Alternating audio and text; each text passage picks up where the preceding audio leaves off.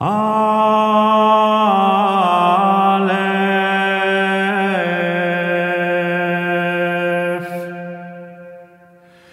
Quam sedet sola civitas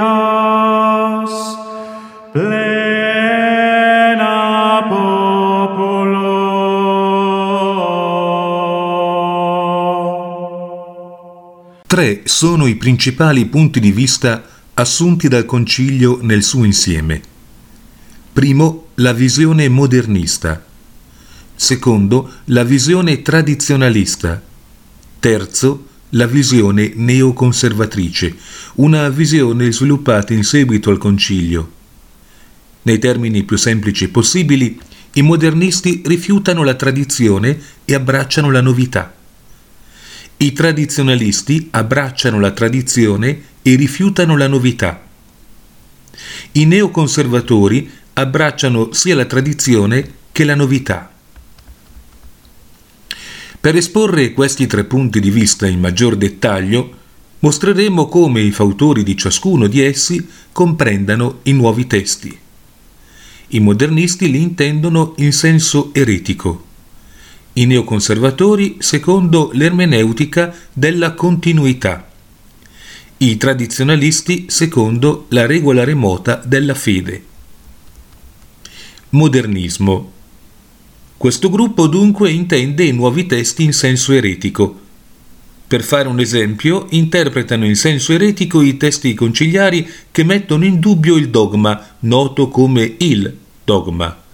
Al di fuori della Chiesa non c'è salvezza. Una e unica è la Chiesa universale del credente, al di fuori della quale nessuno è salvato, extra quam nullus omnino salvatur. Concilio Lateranense IV, 1215. Intendono tali testi, in altre parole, come una negazione del dogma, vale a dire come affermazione della possibilità di salvarsi al di fuori della Chiesa.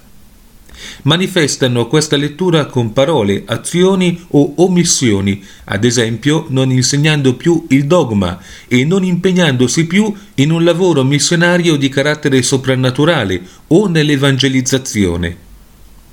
Osserviamo che, stando a quanto è possibile giudicare, gran parte della gerarchia e del clero contemporanei sono modernisti, intendendo i nuovi testi conciliari in senso eretico. Neoconservatorismo. Questo gruppo, per contro, abbraccia, come abbiamo detto sopra, sia la tradizione che la novità. Questi non intendono i nuovi testi in senso eretico come i modernisti, quanto piuttosto in senso neutrale come ambigui, e da accettare secondo l'ermeneutica della continuità, cioè alla luce della tradizione, e più precisamente come in continuità con la tradizione. La loro posizione è quella che potremmo definire pacifista e intrisa di pietà e docilità verso la Chiesa, verso ciò che ha sempre insegnato e verso ciò che ha insegnato nei tempi recenti dell'ultimo concilio ecumenico, nel senso di universale. Tradizionalismo. Questo gruppo infine intende nuovi testi non secondo l'ermeneutica della continuità, ma secondo la regola remota della fede.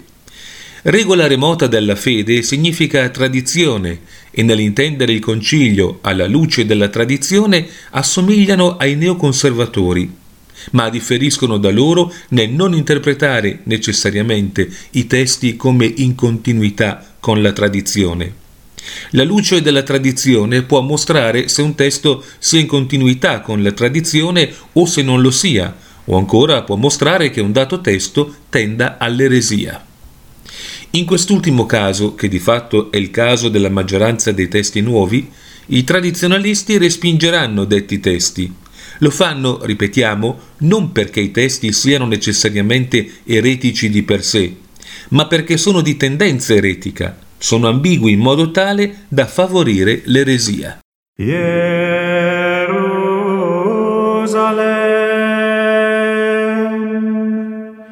Jerusalem,